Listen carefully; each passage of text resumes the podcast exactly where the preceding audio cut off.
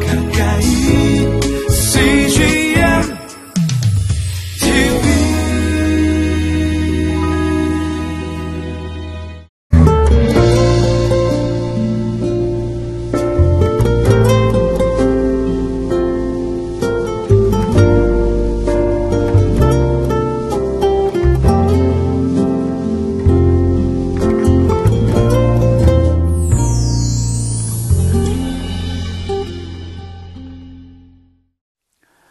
우리가 신앙생활을 하다 보면 또 신앙인으로서 살다 보면 의욕 상실을 경험할 때가 참 많습니다. 그럴 때 크리스찬들은 어떻게 대처해야 할까요? 사도 바울을 통해서 그 방법을 배워보도록 하겠습니다.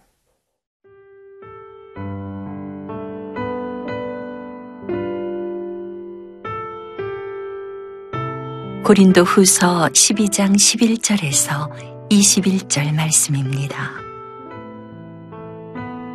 내가 어리석은 자가 되었으나 너희가 억지로 시킨 것이니 나는 너희에게 칭찬을 받아야 마땅하도다. 내가 아무것도 아니나 지극히 크다는 사도들보다 조금도 부족하지 아니하니라. 사도의 표가 된 것은 내가 너희 가운데서 모든 참음과 표적과 기사와 능력을 행한 것이라. 내 자신이 너희에게 폐를 끼치지 아니한 일밖에 다른 교회보다 부족하게 한 것이 무엇이 있느냐? 너희는 나의 이 공평하지 못한 것을 용서하라. 보라, 내가 이제 세 번째 너희에게 가기를 준비하였으나 너희에게 폐를 끼치지 아니하리라. 내가 구하는 것은 너희의 재물이 아니요 오직 너희니라. 어린아이가 부모를 위하여 재물을 저축하는 것이 아니요 부모가 어린아이를 위하여 하느니라. 내가 너희 영혼을 위하여 크게 기뻐함으로 재물을 사용하고 또 내 자신까지도 내어주리니 너희를 더욱 사랑할수록 나는 사랑을 덜 받겠느냐. 하여간 어떤 이의 말이 내가 너희에게 짐을 지우지는 아니하였을지라도 교활한 자가 되어 너희를 속임수로 취하였다 하니 내가 너희에게 보낸 자 중에 누구로 너희의 이득을 취하더냐. 내가 디도를 권하고 함께한 형제를 보내었으니 디도가 너희의 이득을 취하더냐? 우리가 동일한 성령으로 행하지 아니하더냐? 동일한 보조로 하지 아니하더냐? 너희는 이때까지 우리가 자기 변명을 하는 줄로 생각하는구나. 우리는 그리스도 안에서 하나님 앞에 말하노라. 사랑하는 자들아, 이 모든 것은 너희의 덕을 세우기 위함이니라. 내가 갈 때에 너희를 내가 원하는 것과 같이 보지 못하고 또 내가 너희에게 너희가 원하지 않는 것과 같이 보일까 두려워하며 또 다툼과 시기와 분냄과 당짓는 것과 비방과 수근거림과 거만함과 혼란이 있을까 두려워하고 또 내가 다시 갈 때에 내 하나님이 나를 너희 앞에서 낮추실까 두려워하고 또 내가 전에 죄를 지은 여러 사람의 그 행한 바 더러움과 음란함과 호색함을 회개하지 아니함 때문에 슬퍼할까 두려워하노라. 사도 바울은 순탄한 과정에서 사역을 하지 않았습니다.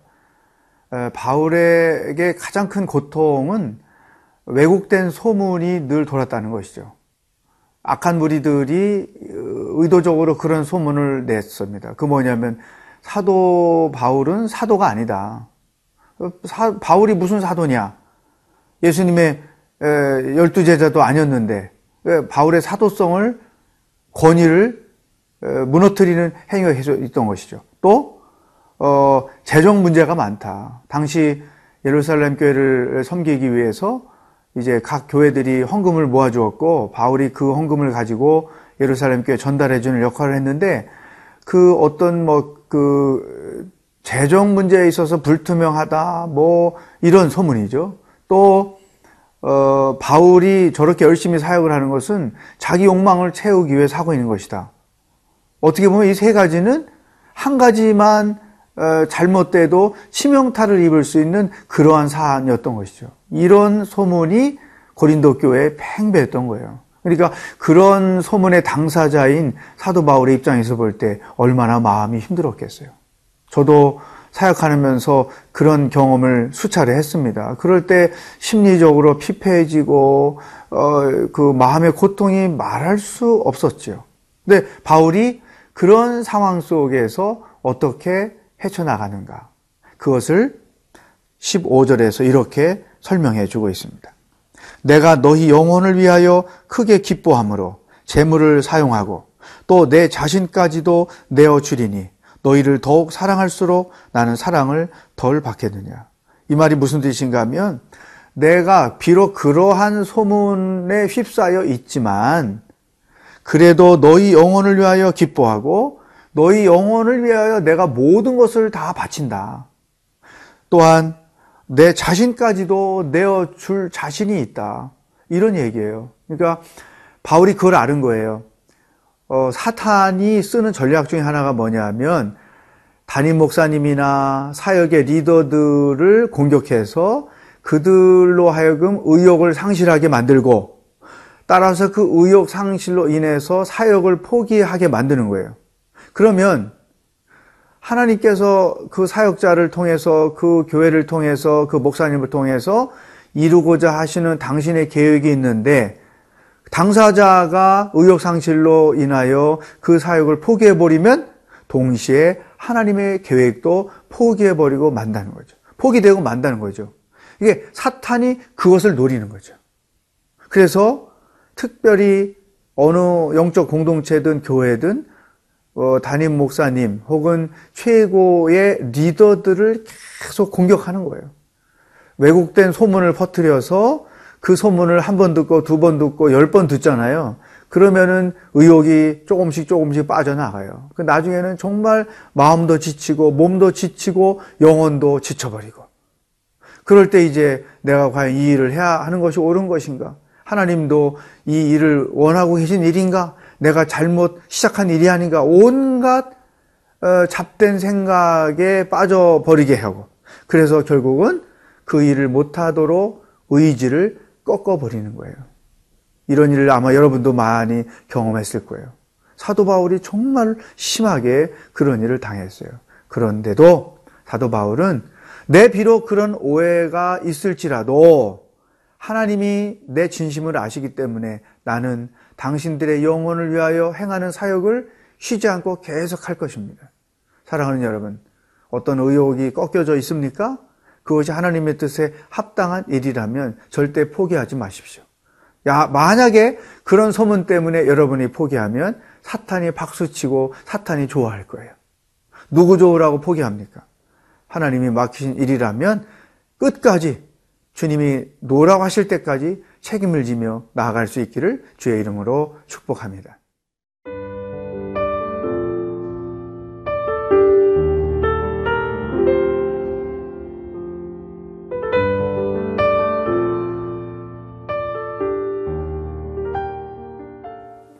사도 바울이 어떤 왜곡된 소문 때문에 마음의 고통이 있어도 하나님께서 자신에게 주신 그 사명을 특히 고린도 교회를 위한 사명을 끝까지 감당하겠다는 것, 우리가 그것을 보았습니다. 동시에 19절에서 또 다른 고백을 합니다. 너희는 이때까지 우리가 자기 변명을 하는 줄로 생각하는구나. 우리는 그리스도 안에서 하나님 앞에 말하노라. 사랑하는 자들아, 이 모든 것은 너희의 덕을 세우기 위함이니라. 너희의 덕을 세우기 위함이니라. 내가 온갖 오해와 또 거짓 소문에 휩싸여 마음의 고통을 겪지만 내가 끝까지 고린도 교회를 위하여 마음에 품고 교회를 사랑하며 성도들을 사랑하며 이 일을 복음 증거하는 일을 하는 이유는 뭐 너희의 덕을 세우기 위함이다. 이게 바울의 진정한 믿음의 고백인 것이죠. 덕을 세우기 위해서 나는 내 모든 손해도 감수한다. 이 말씀을 가만히 보면 진짜와 가짜가 구별되는 것 같아요. 이단들이 바울을 그렇게 흠집내면서 했던 것은 덕을 세우기 위해서가 아니고 고린도 교회를 차지하기 위해서였단 말이죠. 자기 영광을 드러내기 위해서 끝까지 시비를 거는 거죠. 교회 안에서도 이런 일이 있습니다. 자기가 손상 입은 자존심을 되찾기 위해서 끝까지 시비하는 사람들이 있어요. 실추된 자기 명예를 되찾기 위해서 끝까지 교회가 어떻게 되든 말든 상관없이 끝까지 시비하는 사람들이 있어요. 저 정말 목회하면서 많이 봤어요.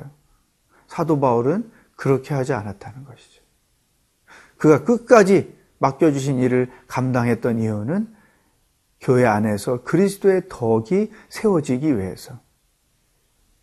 저 사람이 저렇게 열정을 가지고 끝까지 시시비비하는 이유가 어디 있는가? 그것을 보면 진짜인지 가짜인지 알 수 있는 것이죠. 자기에게 포커스가 맞춰져 있는 사람들은 그건 다 가짜고요. 교회와 그리스도와 덕을 세우는 일에 근본적인 목적이 있다면 그 사람은 진짜 사역자고 진짜 신앙인이라는 것이죠. 세 번째, 사도 바울이 이런 고백을 또 합니다. 20절. 내가 갈 때 너희를 내가 원하는 것과 같이 보지 못하고 또 내가 너에게 너희가 원하지 않는 것과 같이 보일까 두려워하며 또 다툼과 시기와 분냄과 당짓는 것과 비방과 수군거림과 거만함과 혼란이 있을까 두려워하고 21절 또 내가 다시 갈 때 내 하나님이 너, 나를 너희 앞에서 낮추실까 두려워하고 또 내가 전에 죄를 지은 여러 사람의 그 행한 바 더러움과 음란함과 호색함을 회개하지 아니함 때문에 슬퍼할까 두려워하노라. 바울의 염려를 나타내는 거예요. 무엇에 대한 염려나 염려인가 하면 이 내용을 가만히 보면 교회가 하나님이 원하시는 대로 세워가지 않을 것에 대한 염려. 교회가 하나님의 뜻과 다르게 변질될 것에 대한 염려. 또 교회가 교회의 성도들이 신앙적이지 않은 태도를 가지고 교회 생활을 할 것에 대한 염려를 사도 바울이 가지고 있었던 것이죠. 여러분, 리더의 염려인 것입니다. 교회가 하나님의 뜻에 합당해 갈 수 있기를 위해서 기도하는 거죠. 또 교회에 하나님의 뜻이 이루어질 수 있기를 위해서 기도하고 교회가 교회다워지기 위해서 염려하고 기도하고 교회가 하나님의 영광을 나타내는 공동체가 될 것을 염려하고 기도하고 교회가 세상에 빛과 소금이 되게 하기 위하여 염려하고 기도하고 이게 진정한 리더로서의 바울의 태도였다는 것입니다. 사랑하는 여러분, 여러분이 교회를 섬기는 근본적인 목적이 어디 있습니까? 덕을 세우고 하나님의 영광을 나타내는 하나님이 원하시는 교회를 세워가는 것이 여러분의 섬김의 목적이요 삶의 목적이 될 수 있기를 주의 이름으로 축복합니다. 기도하겠습니다. 하나님 아버지 온갖 왜곡된 소문으로 인하여 마음에 고통이 있어도 주님이 맡겨주신 일을 묵묵히 감당하겠다고 선포하고 고백하는 바울을 통해서 우리들에게 말씀해 주시니 감사합니다. 내가 목적이 아니라 오직 예수님이 우리 삶과 사역의 목적이 되어 어떤 방해와 시험이 있어도 끝까지 그 책임을 감당하며 살아가는 믿음의 사람들이 되도록 인도하여 주시옵소서.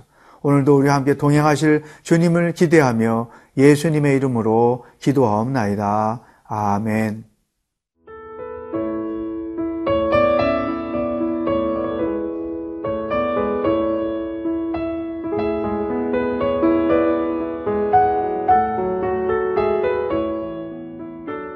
프로그램은 시청자 여러분의 소중한 후원으로 제작됩니다.